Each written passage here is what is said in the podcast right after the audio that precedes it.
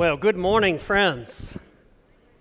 So great to see each of you with us today. If we have not had the joy of meeting just quite yet, my name is Jordan. I hope before the day is over, we can connect as I love to get to know new people and love to get to see what God is doing in and through the midst of our body. And if you are new with us, welcome. We love to go through books of the Bible here at PVC. We are in the middle of the book of Ruth, actually at the end of the book of Ruth. So if you have your Bible, turn there with me, Ruth chapter 4. And if you don't have a Bible, like at all, then there is a Bible on the pew back in front of you. And if you don't have one again at all, that is our gift to you. You take it and you use it because we love the Bible here at PVC. We believe it is the Bible that is God's Word. It is the Bible that when we open it, we're opening the mouth of God. And so for you to not have a copy of God's Word, that's tragic. So we want to help you have that copy. Or if you just need one for today, then please take it as we're going to walk through this passage today. And Lord willing, we're going to land the plane in the book of Ruth, and we'll start the book of James next week. So get your James ready, and next week we will begin to walk through the book of James and uh, see what God has for us leading in to Easter. Well, what a Savior we have, amen? What a Savior, what a glorious Savior it is that we have to worship, to adore. You know, there are many words that will enter into your story if they have not entered into your story quite yet. Words like this forgotten, lost, abandoned, rejected, left out, passed over. These words describe some of the human emotions that have occurred, will occur, or are occurring in your life right now. Again, forgotten, lost, abandoned, rejected, left out, passed over.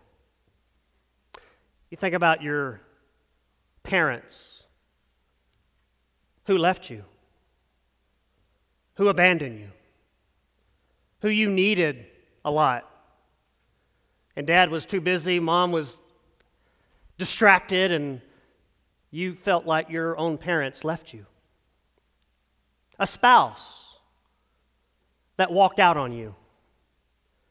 You came home, you really thought you had something, didn't you? And now their conclusion is, I don't love you anymore. A parent. Some of us in this room never got the joy of hearing our mom or our dad say, I love you. Parents, please tell your kids you love them. Please. Don't just show them. I'm glad you got a good job and you're providing for them, but tell them they need to know they're loved. But some of you never got that, and it hurts to this day. Others of you, a child who wants nothing to do with you right now. Maybe they're old, maybe they're gone, and you spent all those years and it wasn't good back there, and now every time holidays come around, a big thing comes around, they're nowhere to be found and it hurts. Or maybe you see them physically, but emotionally, you guys are completely in two different planets, and it hurts that your own kid can't relate to you and you cannot relate to your own kid. A boss who didn't give you the promotion, you worked so hard for it. Your colleague didn't seem to work as hard. It seemed like you were next in line. And when the promotion came, you got left out. A missed college opportunity. Some of you are floundering right now because you messed, in your mind, you messed the whole college thing up. And now, golly, I'm too old. I can't go back to school. What are they going to think of me if I do go back to school? And you missed college, you messed it up, and now you're hopeless and wondering, what is my career? What should I do? Or you went to college, it, it, you got the degree, now the degree is not a, a giving what you thought that it would, and now you're back at square one, and that's hard, that's difficult. Or that, that feeling that you just feel alone, friend. You don't have any friends. You don't have anyone that really knows you past how you doing. They don't really know how you're really doing. These things are really difficult. Difficult part of living in a sinful world.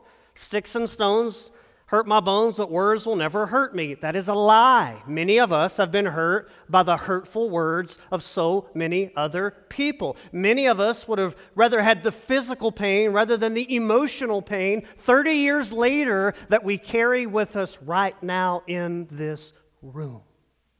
So, as we wrap up our study in the book of Ruth, what you are going to find is that in the midst of pain and hardship and emotional baggage that two ladies in the narrative are experiencing, here's the good news, friends God is still working, even in the midst of the pain. He's got a plan, He's got a good plan. And even the pain that you may be experiencing cannot cancel the good plan that He has for your life. So much so that in this dynamic duo, mother in law and daughter in law, God actually uses their bitter circumstances to, to connect a, a, a, a, human being that would be in the line of Jesus. And so you need to know that what you're going through currently does not have to define the full story of your existence because God is up always up to way more than you can see. So we need to talk about that today. But let's pray and we're going to hop in. Our Father, we bless your name. Today, you are such an amazing Father to us, your kids. Thank you that we did not become your kids through our own merits, but we rest right now in the finished work of the Lord Jesus Christ. And Lord, there may be some here today or watching online, and they are resting in their good works, resting in church attendance, resting in baptism, resting in trying to be a quote good person, uh, resting in things they haven't done. And Lord, would you convince them today by your Spirit that none of that is going to work and their story is going to end eternally bad if they don't call upon the name of the Lord? And not just be saved, which is amazing news, but actually learn how to allow Jesus to sustain them and walk with them and love them and shepherd them. So, Lord, would you convince us today, again, again, that you are a providing God? Help us see that in the text today. We pray it for the glory of your great name. In Jesus' name, amen. Now, if you don't know anything about the book of Ruth, it's a tremendously great short story. 85 verses in the book of Ruth. You can read it in about 20 minutes. For some of us speed readers, it might take you five or seven minutes, but it's a short book with a massive impact. It takes place in a very dark period in the life of the people of God called the Judges the time of the judges. And the time of the judges is when the people of God had largely forgotten their God. And this is the phrase in the book of Judges everyone did what was right in their own eyes. And that was the state of the people of God during the book of Judges. Well, it's during that same period that we see God through the, the characters in the story of Ruth 1, 2, 3, and 4, we see that there is brightness in the midst of such darkness in the period of the judges. It's about a family, a Jewish family with a father named Elimelech, a wife named Naomi, uh, a, two sons, Mahlon and Chilion. And they leave Bethlehem, the house of bread. We called it the Costco of the ancient world. It's where everybody went to get their food. I was there yesterday. There's plenty of people there getting food. So it was the Costco, and everyone was in Bethlehem, but Bethlehem had no food in it, and so they left and went to a godless country called Moab. And while they were there, Mahlon and Chilion, they scoped out two Moabite um, women and married them. Uh, shouldn't have done it, but they did it. And the unthinkable happened while they were in Moab. Elimelech, dad, dead. Mahlon, dead. Chilion, dead. And so who's left? Well, Naomi, Ruth, Orpah. Not Oprah, Orpah. Naomi tries to tell him, I'm going back to Bethlehem because there's food in Costco again. The shelves are stocked, and so I'm going back. I got to eat. She told her daughter in laws, Stay here, find you a Moabite man.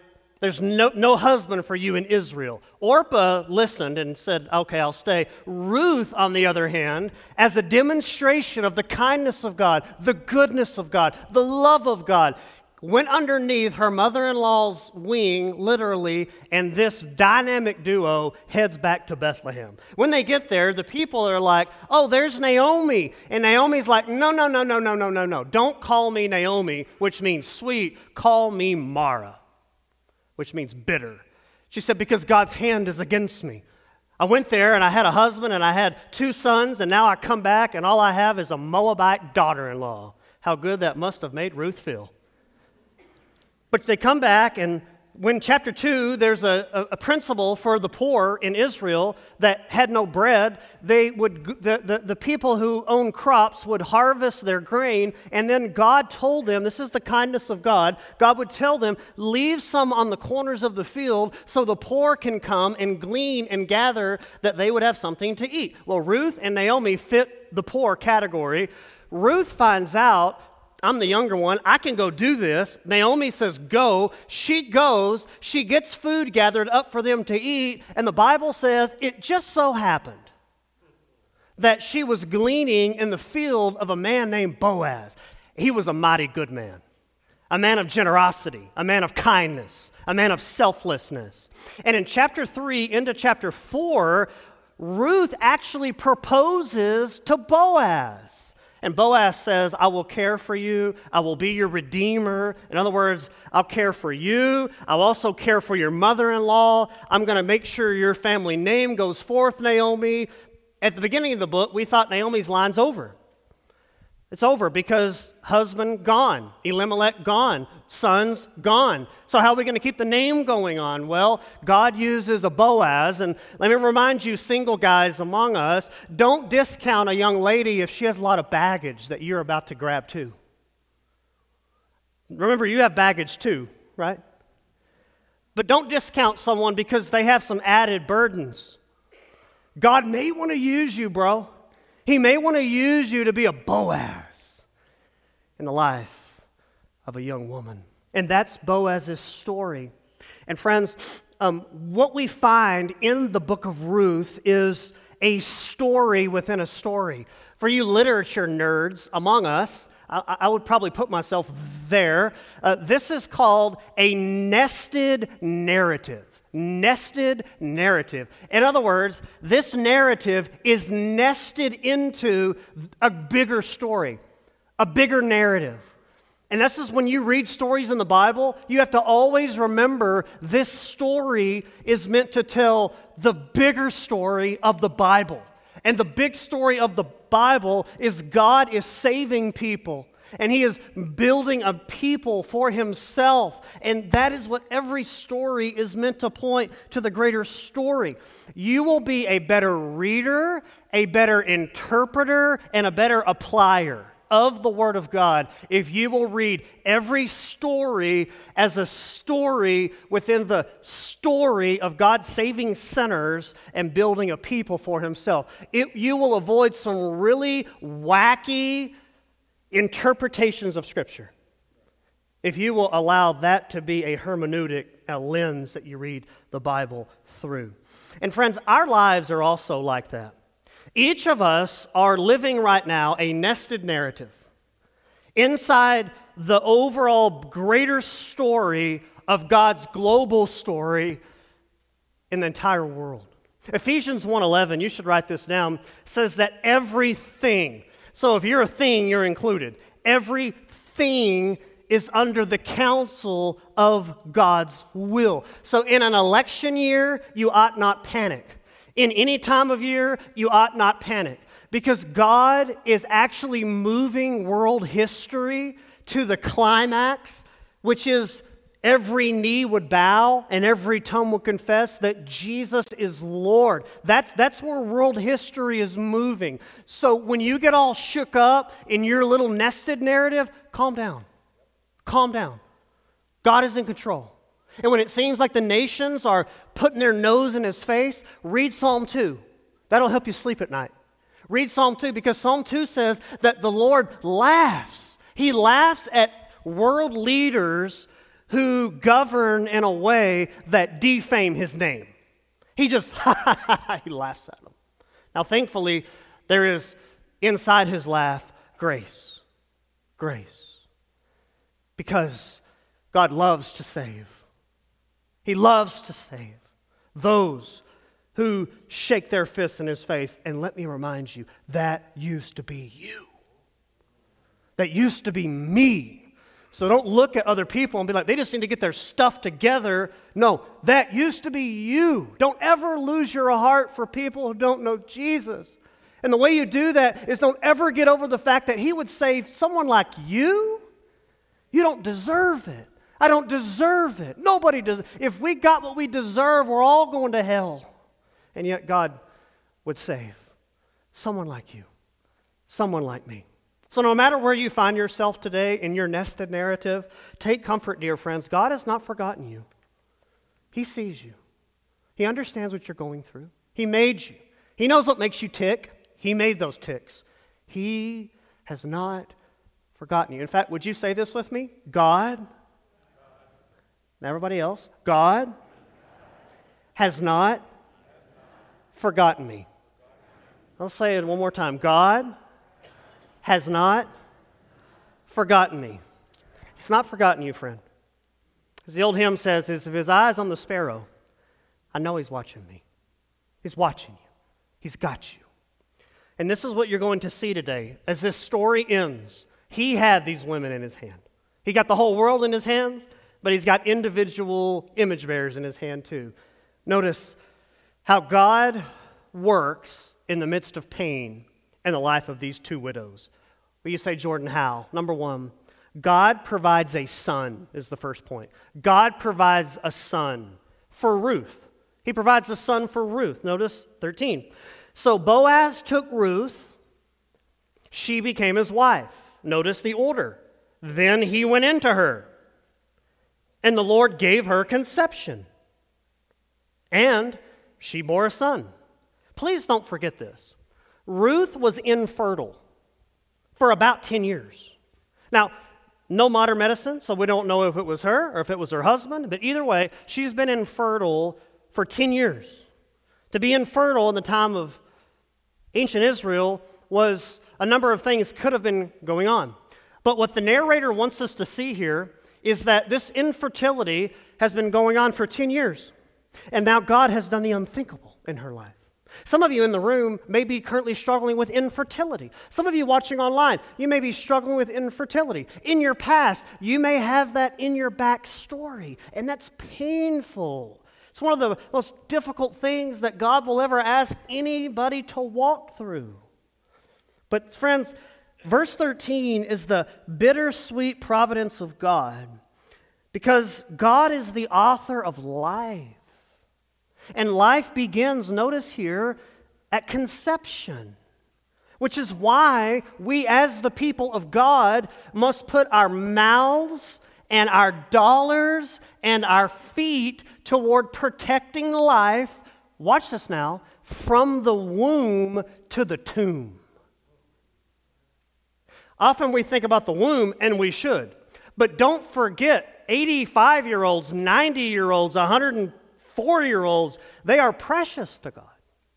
And we should do within our God given ability what we can to protect them as well, to love them as well, to minister to them as well. And, and I want you to remember this that although God has not provided in your infertility, we can still say yet. Amen? We can still say yet. And if it's ever going to happen, then here's the bittersweet providence of God. Only He can do it. Only He can do it. He may choose to never do it. And what I trust is, is that His grace will be sufficient for you through the Word of God, through the Spirit of God, and through the people of God, comforting and helping walk you through that. But I want to tell you something, friend. Let me remind you that to be truly pro life, to be truly pro life means no abortions, period. That's what it means to be pro life. It's not popular, but I'm not interested in being popular.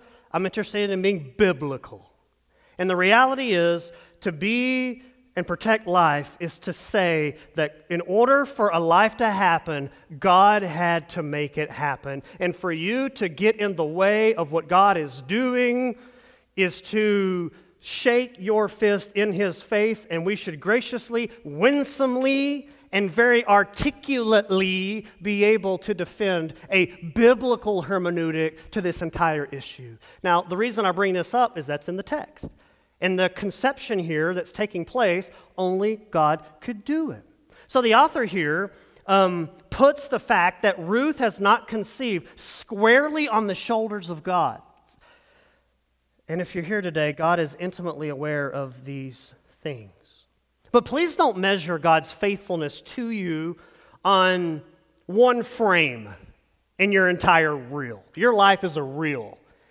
And don't measure God's faithfulness on the frame you're in. Or, to think about it a different way, don't measure God's faithfulness based on the chapter you're in.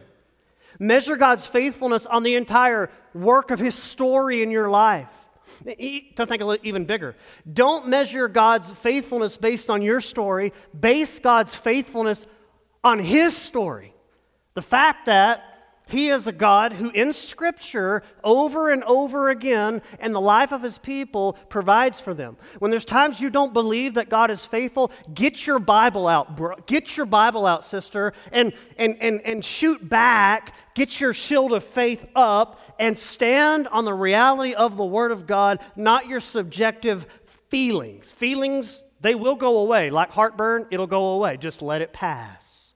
And the way that God will strengthen you is that when you are going through a challenging time, hang your hat on the Word of God. Now, furthermore, notice the order here it's love, marriage, then a baby carriage. See that?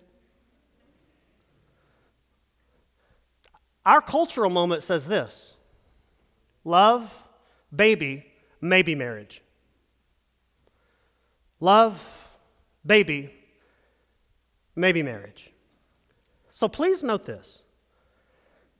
Going into, this is talking about the marriage chamber, whereby a chamber will be prepared by the husband and the spouse for them to consummate the marriage for the little ears in the room through the act of marriage, we'll call it. And the act of marriage took place after the marriage, and then after the marriage, and, and then the act of marriage. Now, here comes baby Obed. You notice the order there. You might say, well, Jordan, um, that's not my story, man. That mine is way convoluted.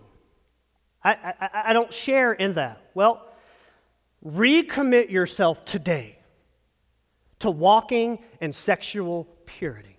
If you're in the room and you're dating, do, it, do what you got to do to set up boundaries, not just to guard yourself physically, but to guard your, your, your mind and your heart. And invite people in that love you and want to see you excel in purity and say, Would you pray for us? Would you hold us accountable? Will you ask us how we're doing so that we will be honoring to God in how we relate to one another in our time of dating toward a marriage, toward a baby carriage. And if you need help with that, email me. Email me. I don't have all the answers, but I do know someone who does. And your sexual brokenness doesn't have to define your story. But you got to make some decisions, brother or sister, to put, put, put, put, put a hard stake in the ground and say, no more.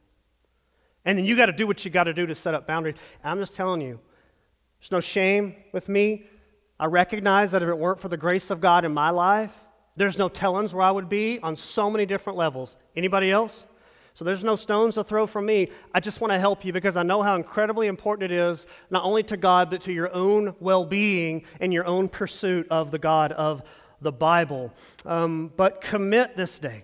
And, and even if last night, this is, this is a, this, something happened, repent today.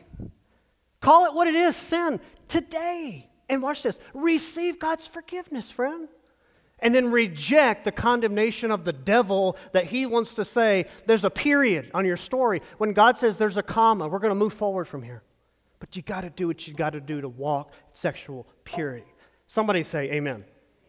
So God is working, friends, in this couple. He's working even in their pain, he's working by providing a son. Now remember, Mara, Naomi was a very bitter mother in law, very bitter. And then God warmed her heart. He used Ruth. And now the ladies who initially said, Is this Naomi? Remember when she came back? She must have been so broken and so head down that they were like, I, I don't know if that's her. Now these same ladies come around her and they want to bless her. I want you to notice the second point God provides a redeemer. A redeemer, notice, for Naomi. Notice 14. Then the women said to Naomi, Blessed be the Lord, who has not left you this day without a redeemer. Now, if you have been not been with us, Boaz is the redeemer, but this passage is not talking about Boaz the redeemer. It's talking about baby Obed the redeemer. This child is going to be a blessing in the life of Naomi. This mother-in-law who said I lost it all. God's going to use baby Obed to show her, "No, no, no, no, no, no, no, no. You're fools, daughter. I got you, daughter." Notice, and may his, Obed, may his name be renowned in Israel. That's quite a goal for a baby, isn't it? It's a really high bar. Some parents have more modest goals for their children, like may he pass middle school. Um, may she be a productive citizen in society. Um, may they stay out of jail. But this baby has high standards. May his name be renowned in all of Israel, and oh, will it. Notice 15 He shall be to you a restorer of life, a nourisher of your old age. This baby is going to nourish Naomi. This baby is going to provide Naomi's basic necessities. Uh, this baby is being used by God to lift Naomi's countenance, to restore her to enliven her. Do you see how much God cares for Naomi here? Again, you may be in a bitter moment right now, but just remember you're not holding on to the Lord, He's holding on to you. Keep asking Him for grace to believe that and watch Him warm your heart over time. And then notice for your daughter in law who loves you. Notice this who is more to you than seven sons, seven being the number of completions, says it doesn't get much better than having seven sons because you've got seven sons that will carry on your name seven times. And yet she says, This is better. This is better than having seven sons.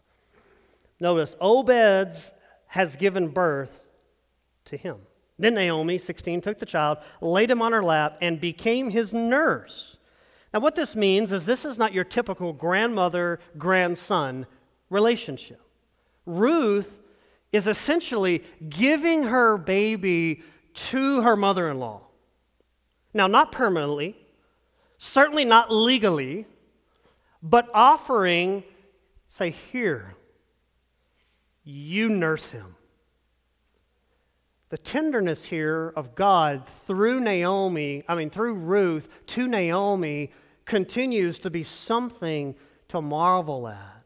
Now, we don't know how long this went on, but it seems the text is saying pretty well after baby Obed came out of the womb, she, he, he is in the arms of Naomi. Very selfless. Remember, Naomi said, I'm empty. And now she has her arms filled with, Naomi, with Ruth's kindness. Uh, Daughter in laws in the room, please take note the selflessness of caring for your mother in law. And I'll just not get myself in a hole and say anything else, but let that bake you, set on you. This is a very selfless woman.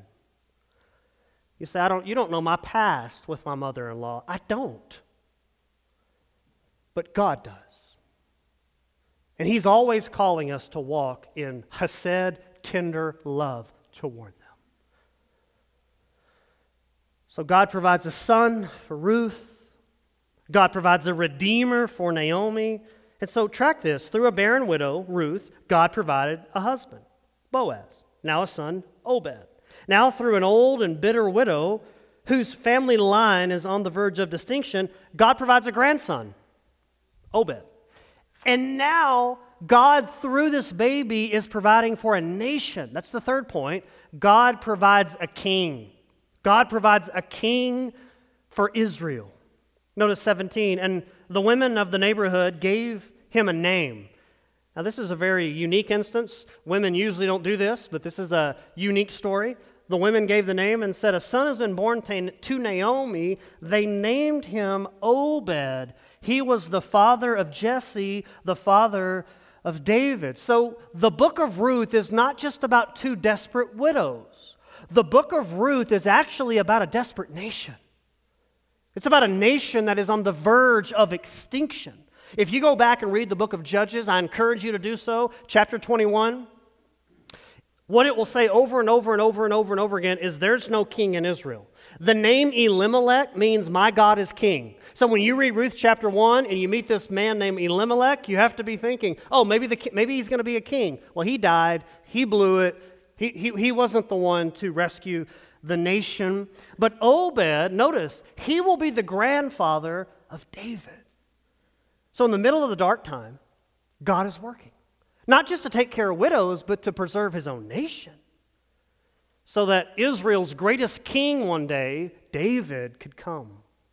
See, Obed, if you want to write this down, is short for Obadiah Obadiah means servant of the Lord, and this little baby will grow up to be a servant of the Lord. We'll see that in just a moment. So, God provides a redeemer for Ruth, a son for Naomi, a king for Israel. Finally, God provides the Messiah.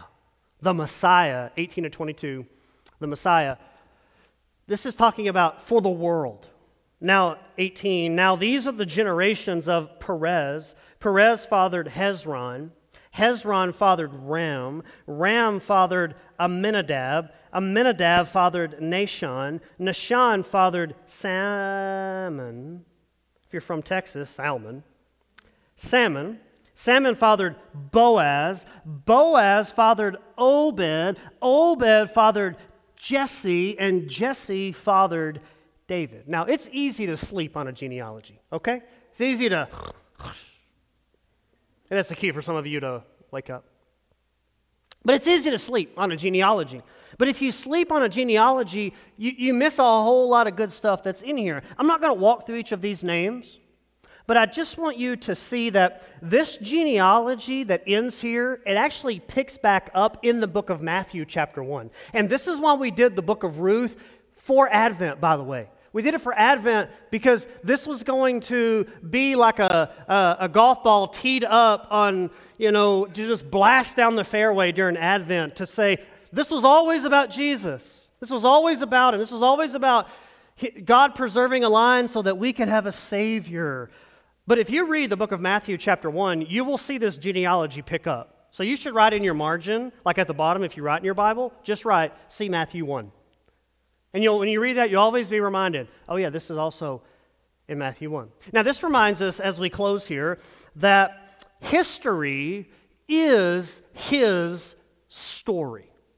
History is his story. History is God's story. And so, watch this now. History is not one awful event happening after another that's going nowhere. History is not one hard, painful thing after another that has no purpose, has no plan, and one day is just going to crash. No, history is His story. It is God's story that He is writing, ultimately, that will be consummated when Jesus Christ comes, and every knee will bow, and every tongue will confess that He is Lord to God the Father. And for all of eternity, Revelation 22 6 we will worship the root of David, the root of David. We will worship the Lord Jesus Christ. So every time you see something happen, just remember history is his story. Three implications of this reality. Number one, Jesus came. Jesus came. I want to show you a little bit of Matthew chapter 1 and verse 1. It says, um, The book of the genealogy of Jesus Christ, notice, the son of David, the son of Abraham. Now, David and Abraham are the giants in Israel's history.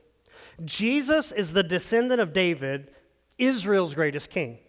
Now, if you go on to verse 17 there on the screen, it says, So all the generations from Abraham to David were 14 generations, and from David to the deportation to Babylon, 14 generations, and from the deportation to Babylon to Christ, 14 generations. So 14, 14, 14. So all I want you to take note is, is history is God's story in the sense Jesus came. It is a historical fact. It is in record books that whatever you think about Jesus in this room, whether you think he's a lunatic or a liar or Lord, either way, he came. Jesus came. Second of all, Jesus saves. There's good news all throughout this genealogy in Matthew chapter 1. Four women to note, four women to note in the genealogy. Four women I want you to take note of in Matthew chapter 1. Not going to turn there, but the first woman I want you to note is th- th- these are women in the genealogy of Jesus Christ. Tamar. Tamar, verse 3, I don't have it there on the screen, through incest with her father in law gives birth to Perez, who's in there, and Terah. Go read it, Genesis chapter 38. The second woman that you think would not be hanging out with Jesus, Rahab. Verse 5 Rahab, the mother of Boaz. Now, who was Rahab? A prostitute. A prostitute. Who spared God's people during a real pivotal time in history. Again, Rahab is the mother of Boaz. Remember that. Rahab is the mother of Boaz. Third woman, our sister Ruth. Verse 5. She's an ethnic Moabite, and yet she's in the lineage of the people of God.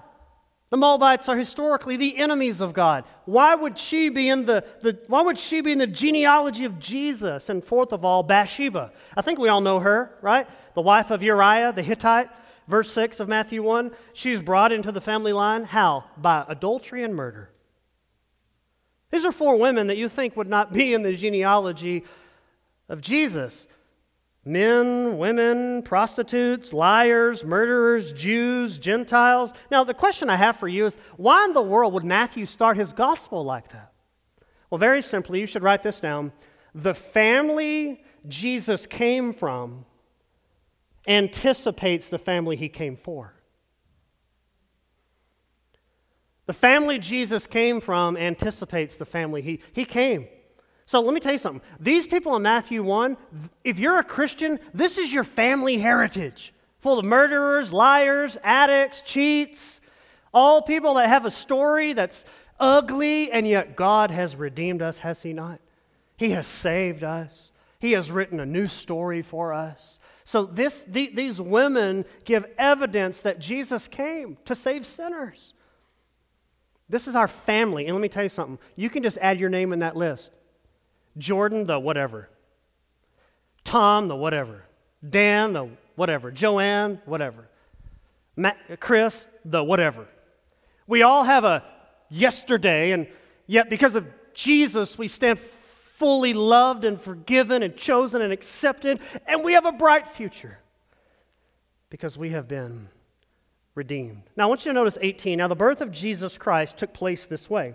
When his mother Mary had been betrothed to Joseph, before they came together, she was found to be with child from the Holy Spirit, and her husband Joseph, being a just man and unwilling to put her to shame, resolved to divorce her quietly. But, verse 20, as he considered these things, behold, an angel of the Lord appeared to him in a dream, saying, Joseph, son of David, do not fear to take Mary as your wife, for that which is conceived in her is from the Holy Spirit. She, 21, will bear a son You'll call his name Jesus. By the way, Jesus is the New Testament equivalent to Joshua, so deliverer, for he will save his people from their sins. And friends, Jesus' very name means God saves. His name matches what the angel says here. Call him Jesus. Why? Because he's going to be a savior. He's going to save his people from their sins. Now, how will Jesus do this? Well, the rest of the Gospel of Matthew will show us. If you're here today and you're kicking the tires on Christianity and you're trying to figure out what all this is about or you're watching online, just keep going from here. Just keep reading Matthew 2 and 3 and 4 all the way to the end of the narrative. Ask God to reveal Jesus to you. Ask God to do that, and we trust that He will. That's what you you should do. So, history is God's story, and the fact that Jesus came, Jesus saves, and finally, Jesus sustains. So, Jesus is not a get out of hell free pass. He's not fire insurance, as some people like to call it. He's not your get out of hell free pass. No, He is your sustaining Savior. He is your shepherd. He's going to take care of you. You're in His flock. He's going to walk with you. He's going to sustain you. In the hardest of moments, He's going to say, I'm with you. I'm not moving an inch. Anything He asks you to do that's really hard, He's going to say, and I'm standing right here beside you. I'm going to help you. I'm going to look to me. So in the book of Ruth, what I want you to see, and I hope you've seen today, is God has not forgotten us. Amen? He's not forgotten us. And if you don't, if you doubt he's forgotten you, just remember the book of Ruth. Because in the book of Ruth, it shows that God has a good plan in the midst of a really, really bad time. But as you read the, the, the Gospel of Matthew, what you learn is, is that Jesus is sustaining you in verse 22, it says, All this took place to fulfill what the Lord had spoken by the prophet Behold, the virgin will conceive and bear a son, and they shall call his name Emmanuel, which means God with us. See, the book of Matthew brings up Emmanuel in chapter 1, and then when you go to chapter 28 and verse 20, at the end, it's like a bookend. Bookend to the book of Matthew. It says, Jesus, and behold, I am with you. How often? always, to the end of the age. Friend, I want to tell you something that the North African church father, Augustine, he said it well when he said this um, You have made us for yourself, O Lord. Did you know you were made for God, friend? You were, he made you for himself. And our hearts are restless until they find their rest in you. You were made for God, to love Him, to honor Him, to worship Him. But your sin has gotten in the way of that. And so you don't not only see God correctly, you don't look in the mirror and see yourself correctly. Only when you see God for who He is can you see yourself for who you are. And that is a, a desperate sinner who is in need of a Savior who needs to be made whole again, who needs to be forgiven and loved and rescued and given purpose and meaning and value and positive reality for the future. See, the book of Ruth, friends, it's a great story. But remember, it's a story that's a pointing story. It's pointing to God. It's pointing to God the Savior. The Apostle Paul would put it this way Galatians chapter 4 When the fullness of time had come, God sent forth his Son born of a woman, born under the law, to redeem those who were under the law, so that we might receive adoption as sons. And six, because you are sons, God sent the Spirit of His Son into our hearts, crying, Abba, Father. So you're no longer a slave. Somebody say, Amen. But a son. And if a son, then an heir through God. You see, my friends, Boaz was quite a redeemer. Amen? He was quite a redeemer. David, he was quite a king, but they pale in comparison to our Redeemer. They pale in comparison to our Lord Jesus Christ. For Jesus is the only one in the God man category.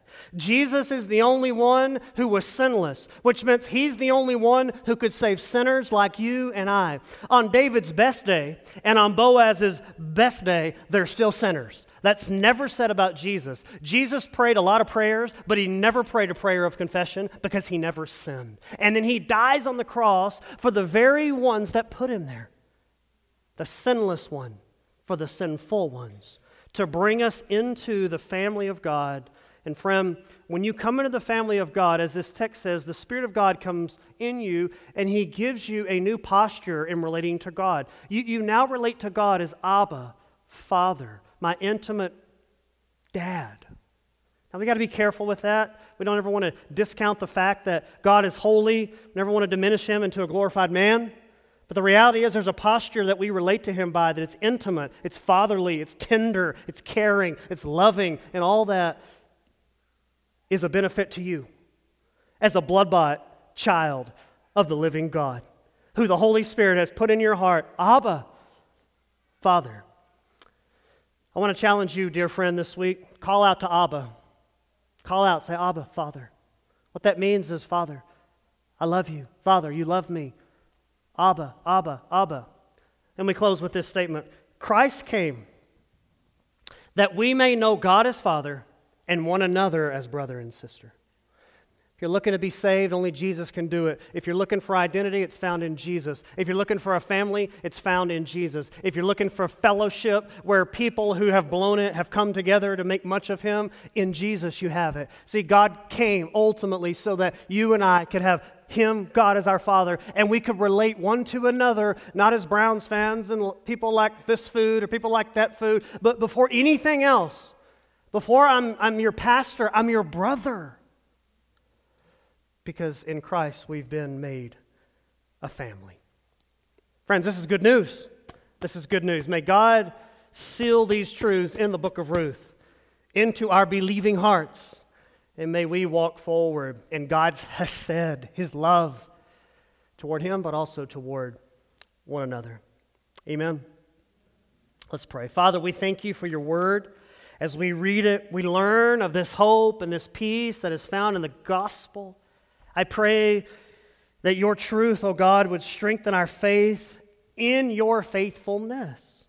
I pray, Lord, that your hope would lift someone's spirit today. Someone who came into this building today and, God, they're, they're, they're down, their countenance has fallen, and they thank God, that you have forgotten them. Would you remind them through the narrative of Ruth that, God, you do some of your very best work in our most difficult times? So, God, would you give someone the faith to believe that today, that you're working even in the midst of the pain?